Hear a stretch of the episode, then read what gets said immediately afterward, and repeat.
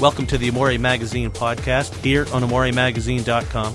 On this episode, we have Jace Everett joining us.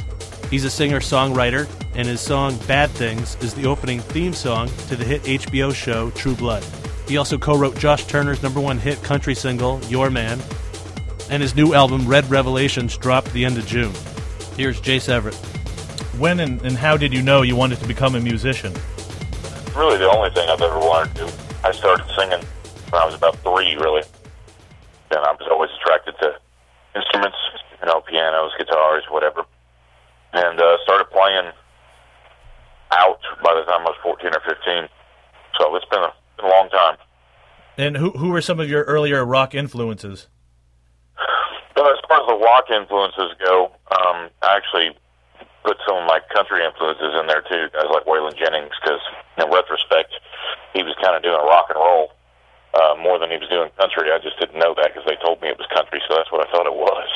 Um, but I, I, I dug stuff in the late '70s, like um, Kiss and Boston, you know, because that's what my older sister was listening to.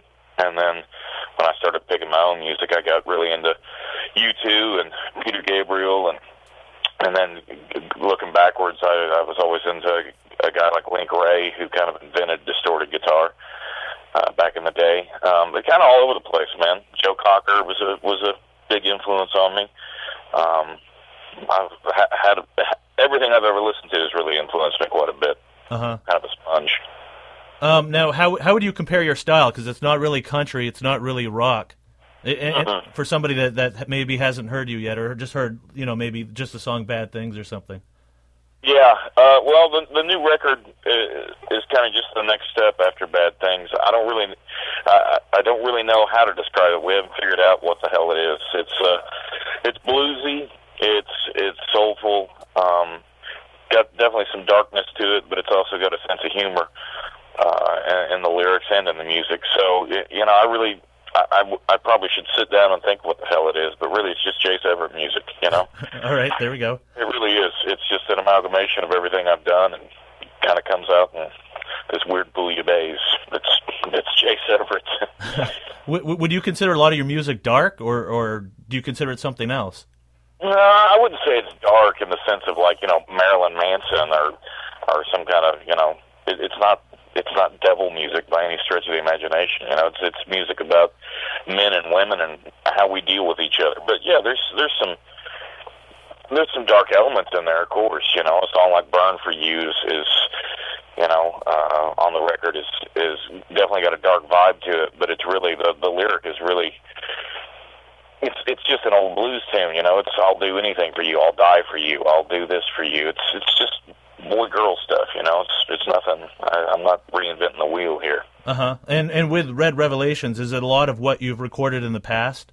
Well, you know, for people who haven't heard the album yet. No, this is we started writing this record um, last fall, and I really just wanted to do something I hadn't done before on tape. And that's really synthesize my rock and roll and my blues and my country all together. Really, the only country influence on the record is just in sort of song structures. You know, it's it's well crafted lyrics, and and uh, which sometimes in rock, you know, you just kind of get these fire desire lyrics that don't mean anything. And and I I'm not really into that. I don't mind some stream of consciousness stuff, but I also like to be able to follow a lyric and know what the hell the singer's talking about. So you know, it's something that that Nashville definitely influenced. But no, it's just lots and lots of guitars, man, and. uh and, and turning them up. That's really all the record is. Yeah, yeah. Now, originally, you're not a guitarist, or you've mentioned in several interviews.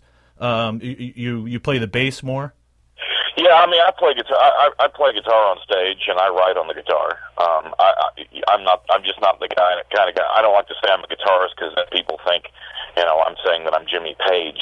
Um, you know, I'm I'm not somebody you'd call to go play lead guitar for a band. But yeah, I play I play guitar. I play electric guitar, acoustic guitar, whatever kind of guitar I can get my hands on. In fact, we just finished a rehearsal, and I was trying out a new amp. I just get anxious when it, when someone says, "Are you a guitar player?" You know, because my idea of a guitar player is someone who's really a badass, and I'm not. um, where where did the al- where did the title of the album come from? Red Revelations. Did, did it have personal meaning a to song on the record called "One of Them." Um, that the last verse, uh, uh, the guy guy says, I read Revelations chapter one until the end, um, and I kind of took that lyric and, and misspelled it and misrepresented it, you know, and changed it from red R E A D to red R E D uh, for a couple of reasons. That song to me, uh, you don't really know in that lyric if that guy has become a born again or if he's become a zombie or something somewhere in between. You just know that he's had this major psychotic break and it's kind of lost touch with reality. And so it kind of inspired the the, the title and that you know uh, we seem to leave, live in this quasi apocalyptic time right now and so it was just kind of a play on that. I grew up, I grew up really religious, a very conservative Christian, uh-huh. and I, I'm not that way anymore. But a lot of that fire and brimstone, um, you know, fundamentalism still, I still use a lot of those metaphors in, in, in my music and in my lyrics.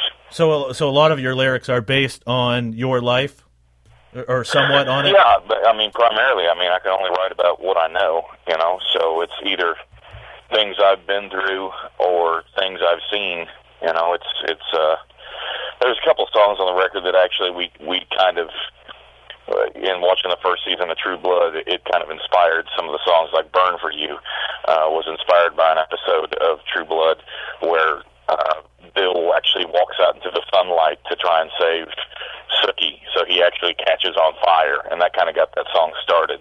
And then the song uh, "Damned If I Do" was kind of a quasi vampire love song. You know, I mean, it's not really. It doesn't have to be, but you can certainly listen to it with that in mind, and it has maybe a little extra layer to it. Um, you've you've co- um, co-wrote the song "Your Man," which was a, a hit single for Josh Turner.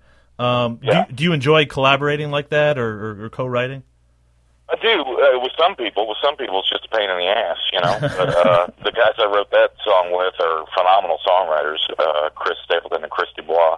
Both of them have had number one hits on any number of artists, and uh, I had that melody for that song and brought it in, uh, and uh, they just flipped over it. So we, you know, we spent about four hours working on a song, and six months later, it was number one on the charts, which was hell. I'll, I'll do that anytime you want. You know. Yeah, yeah. So I'd like to do it again. The money's great.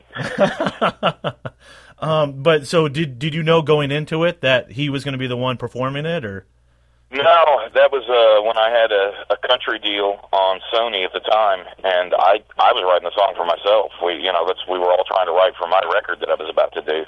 Funny thing about that song is the label I was on heard it and said, "Yeah, it's a nice song, but we don't think country radio will play a song like that. It's just you know." It's not, not a country radio song. Oh, so no they, way. they didn't let me cut my own song, and then six months later, my record tanked, and Josh Turner sold two million copies of an album called Your Man. Uh huh. Which, which doesn't bother me in the least at this point in time, I can assure you, but it really pissed me off at the time.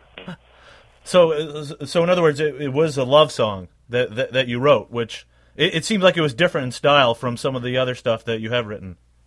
Well, that's the thing as a songwriter, man. I, I love. Uh, it's kind of like being an actor. You know, you if, if all you can, if all you get to do is play bad guys your whole career, you'll do it if you have to because you got to make a living and you want to be an actor. But it's kind of fun to play different kinds of characters, and to me, that's all that songs are. Songs are are, are characters. There's certain songs that are really deeply personal. Um, I don't ever discuss which ones they are, but but most most of the time, you know, when you're a professional songwriter, you just you love the work. I love writing really country songs. I love rock songs. I've got a whole album's worth of basically Kraftwerk type stuff that I've done here at, at my house. You know, it's all synthesized and bleeps and noises, and because I love that stuff too. I'm a big Brian Eno fan. Um, so I just, you know, I I think I think that record companies and radio stations love to put parameters on things, but I think I'm like most fans of music. Very few people listen to just one thing, Yeah. um, and and and I just don't write just one thing. I, I write all over the place. You mentioned in an interview once that you would love to tour with a rockin' female, Pink, Gwen Stefani, KT Tunstall, uh, somebody like that. Are, are they your musical crushes, or do you have any? Yeah, I, I I love a chick that can rock. You know, I mean, the Pretenders to me were one of the coolest, uh, still are one of the coolest rock bands ever. Uh-huh. Um, Chrissie Hynde is just, you know, she's a badass, and uh, a, a chick that can really rock is really pretty compelling to me, and because they approach it with maybe a little less lug-headed testosterone. There's a little more nuance and, and detail to it while they still rock, and that's that's kind of cool. Yeah, yeah. Um, going back to True Blood um, and the song "Bad Things," how did that song become the theme of the sh- of the show? Alan Ball, the creator of the show, apparently has an iTunes addiction. Uh, he said, and when he's working on a treatment or, or writing a, writing a screenplay, he'll take a break after a few hours and get on iTunes and drop a hundred bucks just buying stuff. Uh-huh. Well, Bad Things happen to be a single of the week, one of those free downloads they send out every Tuesday uh, back in 2006, and he always gets the free downloads, and he got that one, and he just dug the tune, and he happened to be working on the True Blood treatment. So when they were going to do an opening sequence, he said, "We'll use this song as a as a template, and then we'll you know we'll find something else later or whatever." And they tried to. Me and Gary Calamar looked for some other things, and both of them just said, "You know what? These visuals and this music were kind of made for each other. So let's just find out who the hell this guy is and get a license for it." Yeah. Do you watch the show at uh, all? I, I do. I, uh, I the first season I had to go to my parents' house to watch it, but I broke down just about two weeks ago and actually ordered digital cable for the first time and got the HBO package and uh, been, been enjoying it, man. It's a lot of fun. The show is hilarious and creepy and sexy all at the same time, and I guess that's you know that's what I try and do with my music. It, it's a lot of different things that show. It's not just one note. It's you know a lot of different things going on and uh, I'm, I'm really lucky and, and very grateful to be a part of it. So, um, since the show started airing, have you had any encounters with vampires or any stories like that? Oh God, yes. I've really? got a I've got a lot of fanged stalkers at this point. Uh oh. Um, you know, it's uh it's it's been interesting, but it but it's all good. It's all good. Well, that's good. And you know, you did a little bit of acting. There's a uh, kind of a spoof video on your website, "How to Become an Overnight Sensation." And yeah. so, uh, do you ever want to get into acting or do more things like that? Because you were kind of you were really funny in that in that video. Well, I, I, I'm definitely trying to get as many of my fans as possible to to lobby Alan Ball and HBO to uh, allow me to get in on season three that they're going to be shooting this fall. Because, uh, and I'd rather not be the band in the background playing. I, right. You know, I I joke that I'd rather be like a janitor cleaning up blood and beer at Merlotte's and and yeah. you know, maybe whistling bad things or something kind of in the background. Just it would be it would be a lot of fun. I'd love to do it. Yeah, that would be cool. You've uh, performed on the Tonight Show, so um, is is it different playing for a studio audience like that, or you know, for a camera as opposed to a live show at a club or something? Sure, absolutely. I mean, for one thing, you you you really don't want to screw up because it's on tape. Yeah. Uh, um, so you know you you you try to be careful about that. But I tell you the way the way that Leno ran that show, um, it was so comfortable. He had such a a great staff, and he himself was so gracious. And the audience actually, you know, they acted like a real audience. So it, it, it wasn't it wasn't a huge difference. And uh, looking back at your career so far, is there one moment that stands out more so than than other? What's been the highlight of your career so far? Man, really, the next time I play is always the highlight for me. I mean, that's it's kind of a cop out bullshit thing to say per se, but yeah. it really is true. I, I I try not to look back. I try to look forward and uh, enjoy the next thing I'm going to do because that's what keeps it fresh, you know. But yeah, I mean, the, the playing Leno's great. The first time I saw True Blood, it was pretty amazing. Um, receiving BMI awards for a number one song and and and uh, yeah, all that stuff is great. But it's really more about going to the next town and playing the next show. Uh huh. What what what's a city that you haven't been to or a venue that you haven't played that that you'd like to? Man, I would really love to play a big show in L.A. and I would really love to play uh, in Sweden. Uh, I've never been to Sweden or Finland or Norway, uh, I, I've been a lot. I've been around Europe a lot, but I'd really love to play up there because um, everybody I meet from there is really cool. Well, Jace, I, I really appreciate you doing this interview with me, and uh, best of luck to you. And I'm, I'm sure you'll have uh, a lot of success in the future. Thanks, Lauren. I appreciate your time. That was singer-songwriter Jace Everett, whose song "Bad Things" is the theme song to the hit HBO show True Blood. He also co-wrote Josh Turner's number one hit single "Your Man." His new album Red Revelations came out the end of June. You can find it on iTunes or on his website at jaceeverett.com. Jaceeverett.com.